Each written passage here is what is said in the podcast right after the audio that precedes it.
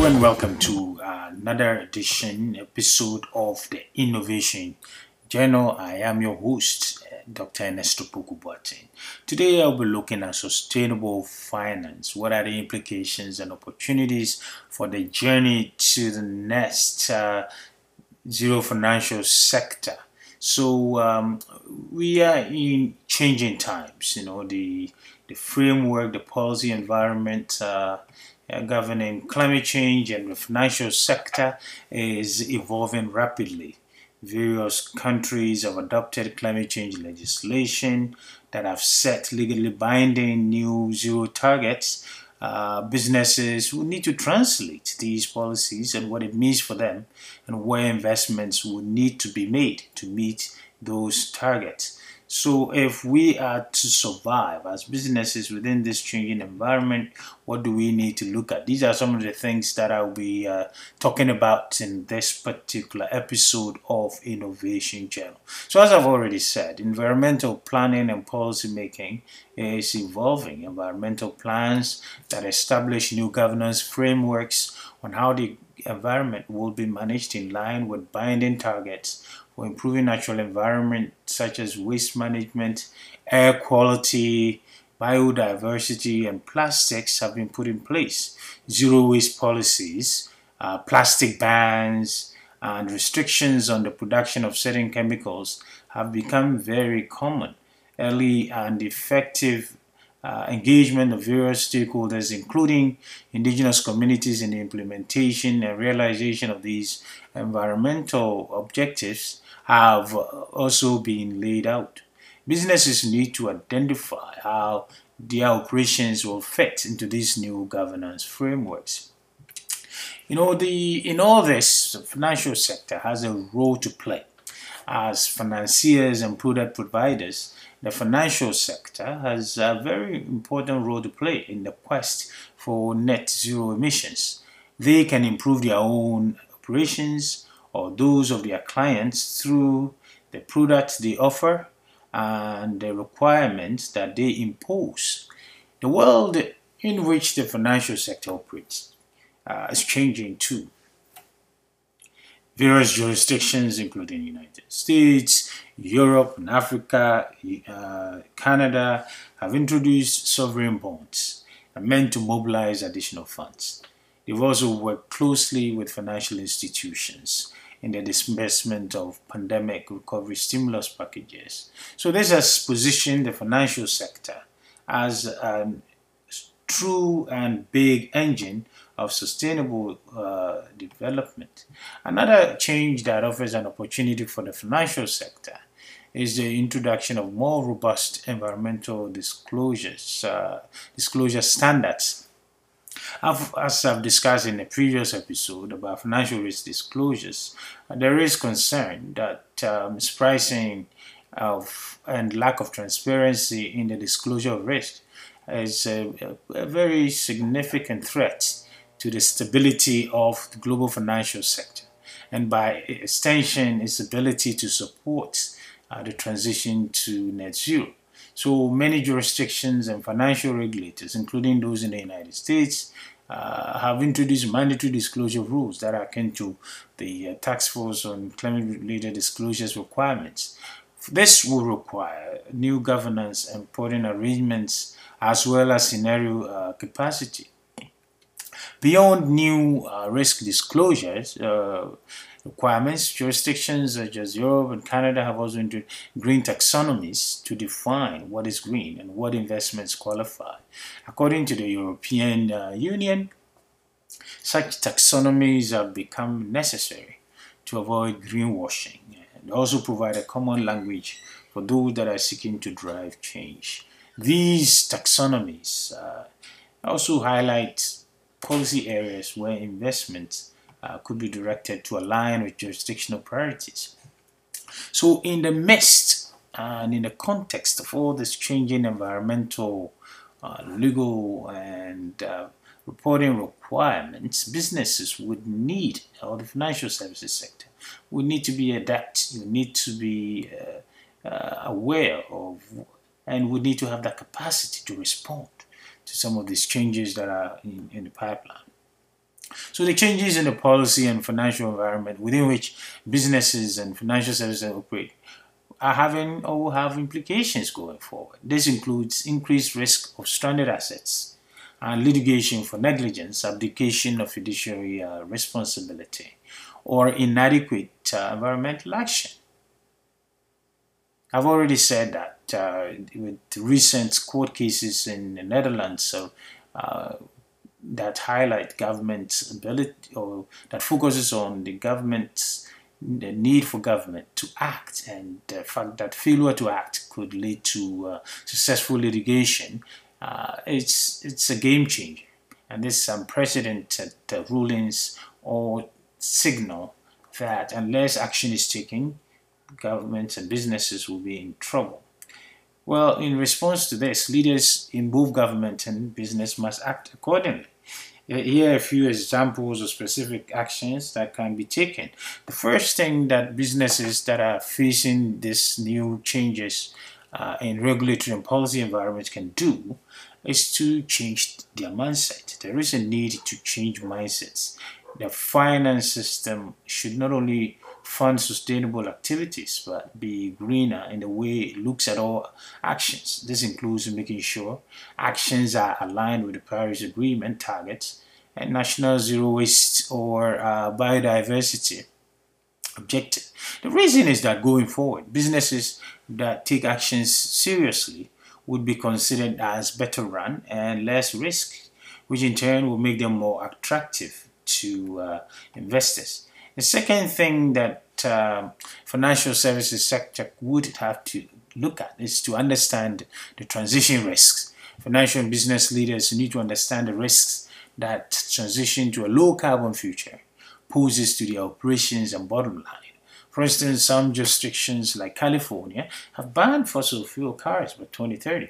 You have uh, the U K also banning. You have uh, Germany. You have all these European entities and countries that are coming out with bans on fossil fuel cars by twenty thirty. In some areas, you also have uh, plastics that have been declared pollutants. In a recent study, a scientific study or the, uh, that was commissioned by the federal government in Canada, they identified plastics as uh, as a pollutant, and to that extent the government actually is working under the Canadian Environmental Protection to declare this as a pollutant. And when it is declared as a pollutant, then it gives the government the ability to make all these changes and to classify it and treat it as uh, toxic. And once that is done, it can be banned. And if that is banned, then those that are in that industry and those communities that depend on that particular industry will need to figure out a way to uh, respond to that transition. So that there are risks that are involved, and businesses need to look at that.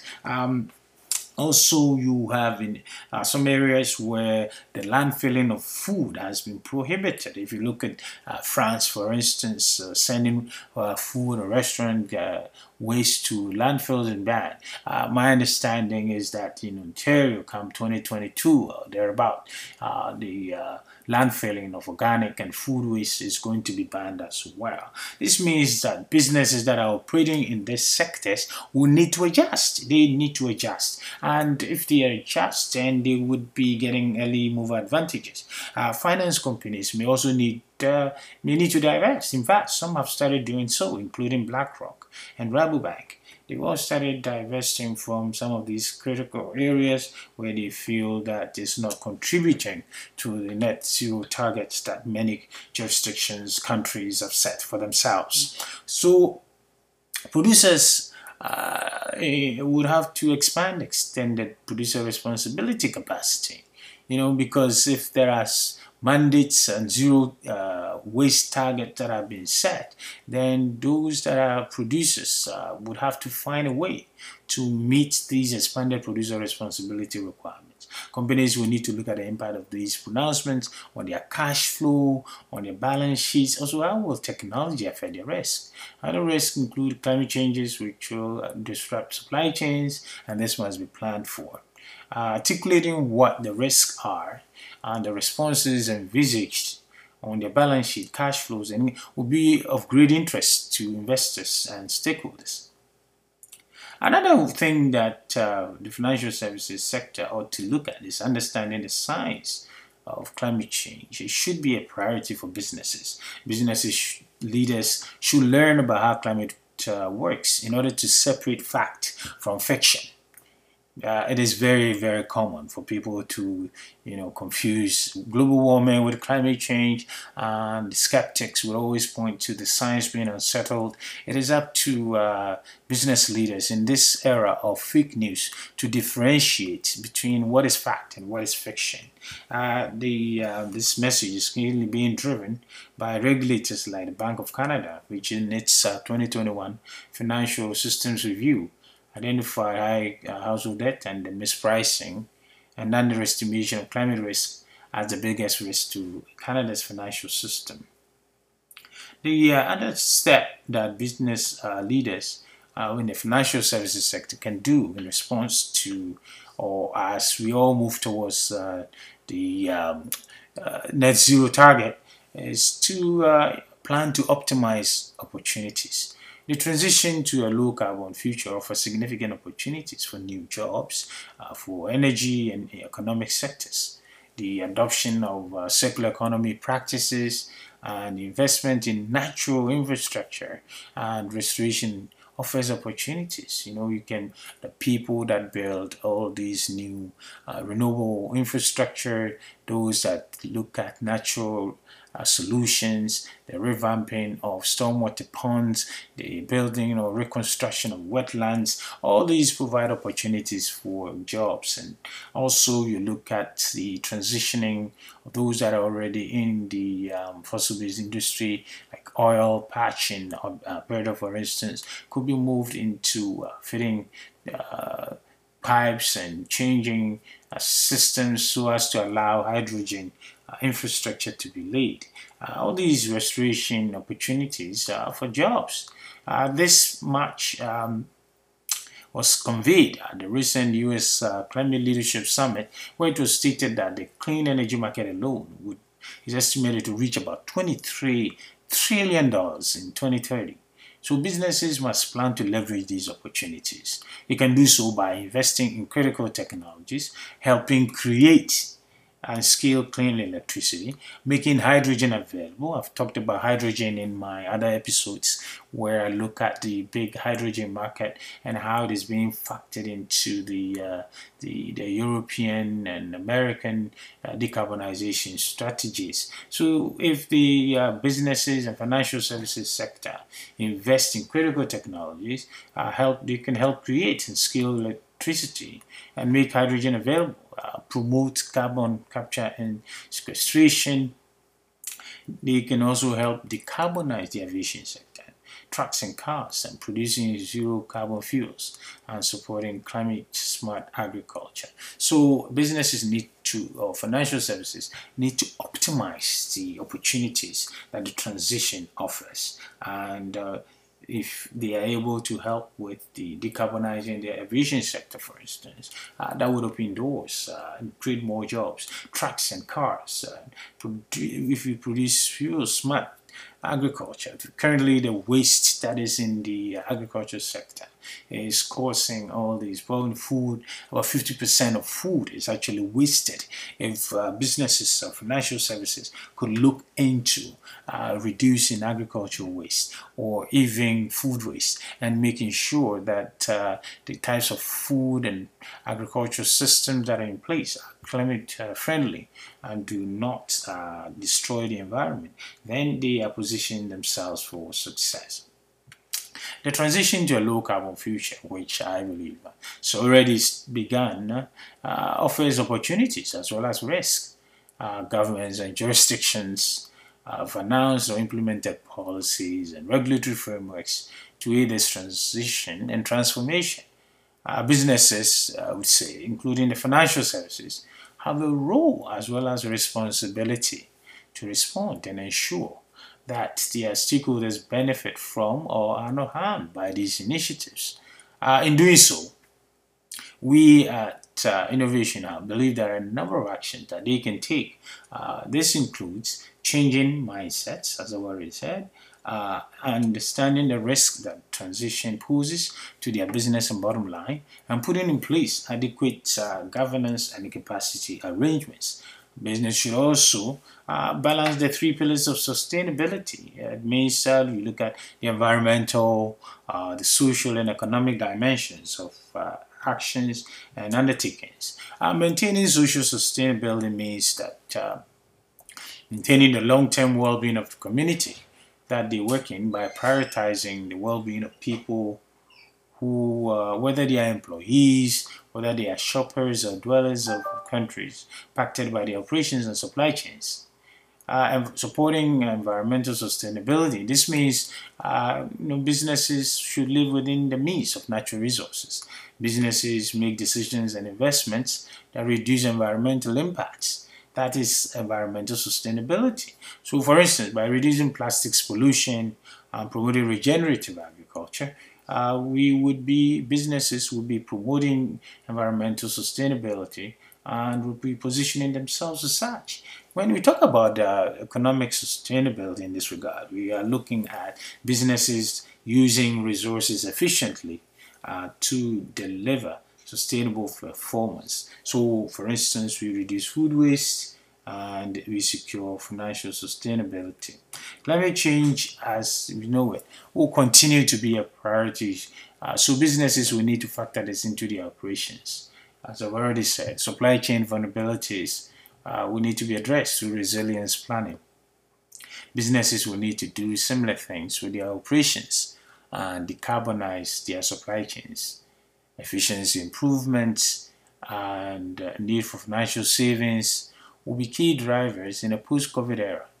Businesses must look for opportunities to achieve these objectives, and um, at the Innovation Journal, we believe that the time is now, because those that take action will enjoy early mover advantages that others will not. And this is something that businesses are very much aware of, and some have already taken action.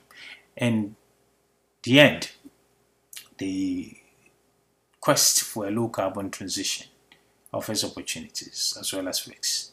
Those who take advantage of it will enjoy and position themselves well for their future.